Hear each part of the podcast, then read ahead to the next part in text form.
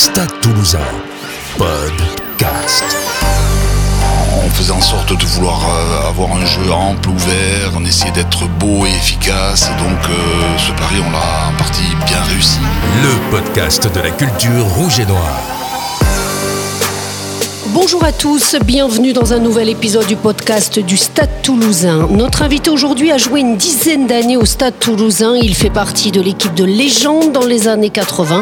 Il a été sacré trois fois champion de France, redoutable flanqueur. Il est aujourd'hui le président de l'amicale des anciens du Stade toulousain.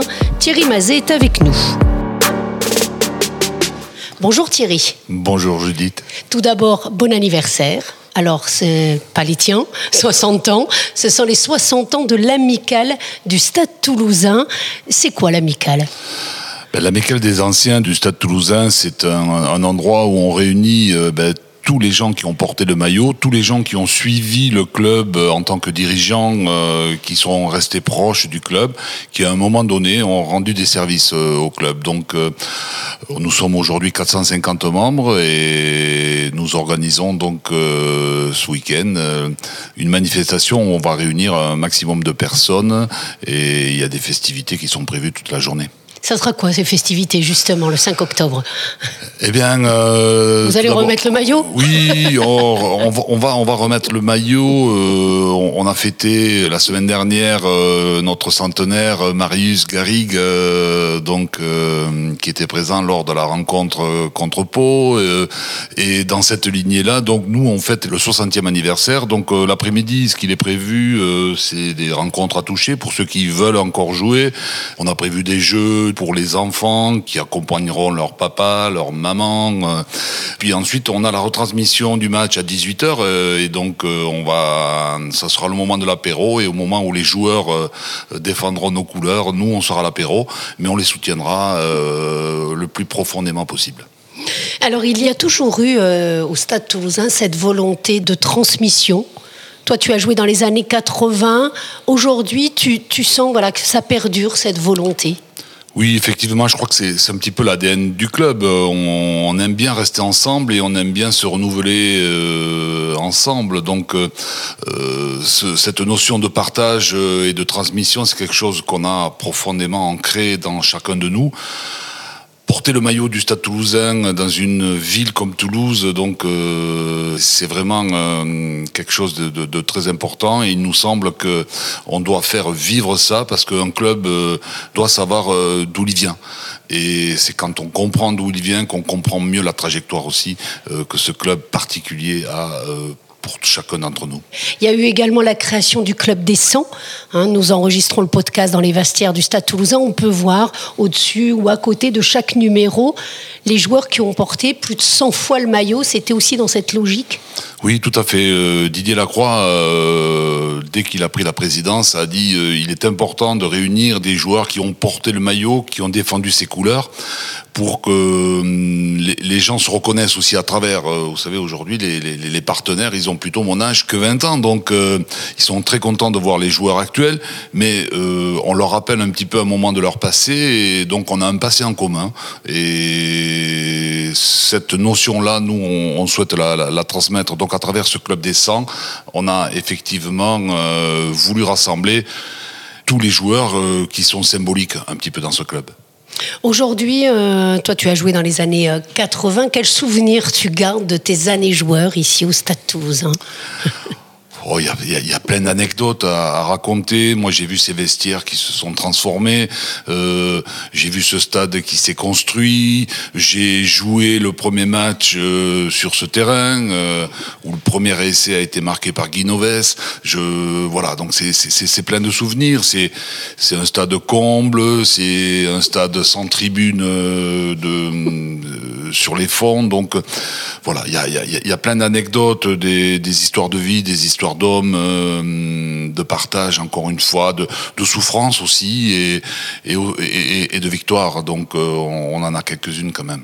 Il y a un joueur plus particulièrement qui t'a marqué pendant toutes ces années. Tu as été entraîné, je le rappelle, par Pierre Villepreux, Jean-Claude Scrella, qui faisait partie de légende hein, également du club.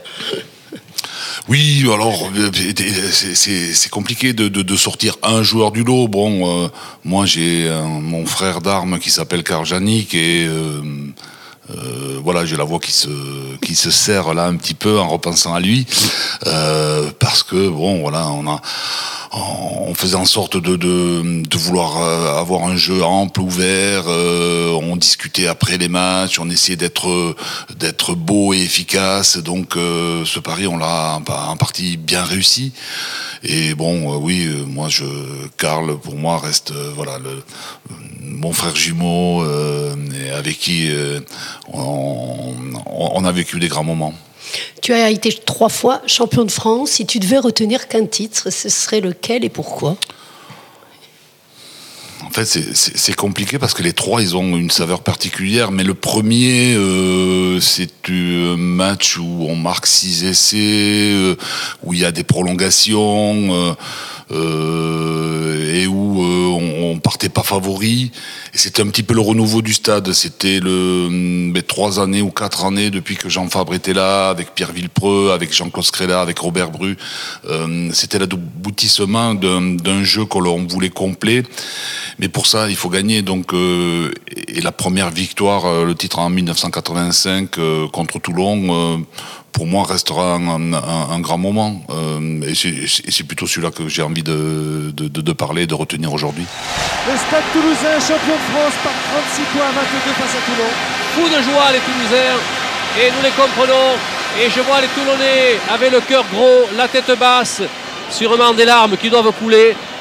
Nous avons le cœur gros pour Toulon. Mais ah qu'est-ce que vous voulez? Il faut un vainqueur. Eh bien, saluons-le. Il est beau, il est formidable, il a dominé toute l'année. C'est le Stade toulousain. Est-ce que celui de l'année dernière, là, euh, les, Toulousains sont champions de France en titre, ressemble justement peut-être euh, Il arrive après un renouveau aussi. Est-ce qu'il ressemble à celui peut-être que tu avais connu en 85 Est-ce que tu trouves des similitudes aujourd'hui? Euh, Alors oui, parce que au-delà du titre qui est Effectivement, euh, et ce qu'on leur retiendra, mais c'est encore frais. Moi, je, cette formidable saison avec trois défaites seulement, un nombre d'essais, euh, un record d'essais, un record de points marqués, euh, un jeu abouti, des, des, des, des révélations. Euh, pense à Sofiane Guitoun notamment. François Cross qui a oui, poste que toi. Oui, François Cross, pour qui bon, j'ai une, une affection toute particulière. Donc, euh, effectivement, il y a, y a, plein de joueurs qui se sont révélés, mais on a retrouvé un jeu, euh, le jeu que tout le monde aime d'ailleurs. Mais de toute façon, tous les commentateurs ont été euh, je crois, unanimes pour dire que bon, à la fin de l'année, le premier du championnat est devenu champion euh, contre le second du championnat qui est qui a perdu malheureusement en finale. Mais donc c'est effectivement un renouveau. Je crois que il y a, hum, cette étape est, bien franchie. Maintenant, il va falloir durer. Et, et cette année, c'est compliqué, année de Coupe du Monde. Donc, il y, a, il, y a, il y a, des belles similitudes que je retrouve effectivement avec ce que j'ai vécu moi sur le, le, premier titre euh, des années 80. Aujourd'hui, euh, si tu devais définir en quelques mots la culture du Stade Toulousain La culture. Euh, ben c'est l'envie d'attaquer, c'est euh, le rugby en fait c'est très simple. Quand on n'a pas le ballon, il faut l'attraper, et quand on l'a, il faut pas le perdre. Donc euh, euh, ça fait souvent sourire quand je parle comme ça, mais euh, oui, dès qu'on a le ballon, on est attaquant, donc euh, il faut attaquer, euh, tout simplement. Et donc cette, culture de l'attaque, cette compréhension de, règles simples, fait que le Stade toulousain euh, a toujours des longueurs d'avance. Donc euh, euh, il faut que ça perdure et il faut qu'on soit sur cette même dynamique. S'il y avait un, souvenir que tu devais garder de, de tes années stade? Il a joué. pour Charvet qui prend le trou Oh là là, les jambes Il a le coup de pied de Rapoul Et puis il avait laissé tout seul, oh oui oh, formidable. Il a gagné sa place pour la tournée en Nouvelle-Zélande. Ah, souhaitons-lui Quel formidable essai de Denis Charvet une image, c'est l'essai de 300 mètres de, de, Denis Charvet. Je dis 300 mètres exprès parce que euh, Daniel Herrero voulait pas croire qu'on avait préparé. Et je l'ai vu il y, a, quelques années de cela, et j'ai dit qu'on avait préparé ça, euh, ça. Et en fait, ils étaient vraiment supérieurs à nous physiquement. Je crois que tactiquement, on, on, a très très bien joué le coup et on marque un essai à la 30e seconde par Serge Lahir. Et puis après, il y a cet exploit de Denis Charvet, mais sur une combinaison qui avait été... Voilà, donc je ce que je retiens un petit peu, c'est cette euh, mise en place tactique que, et cette intelligence collective qu'on euh, a su créer euh, durant quelques années. On vous souhaite en tout cas un bel anniversaire, les 60 Merci, ans, on le rappelle, de l'amicale des anciens du Stade toulousain, c'est le 5 octobre au stade Ernest Vallon. Merci beaucoup Thierry Mazet. Merci Judith. Et on se retrouve la semaine prochaine pour un nouvel épisode du podcast du Stade toulousain.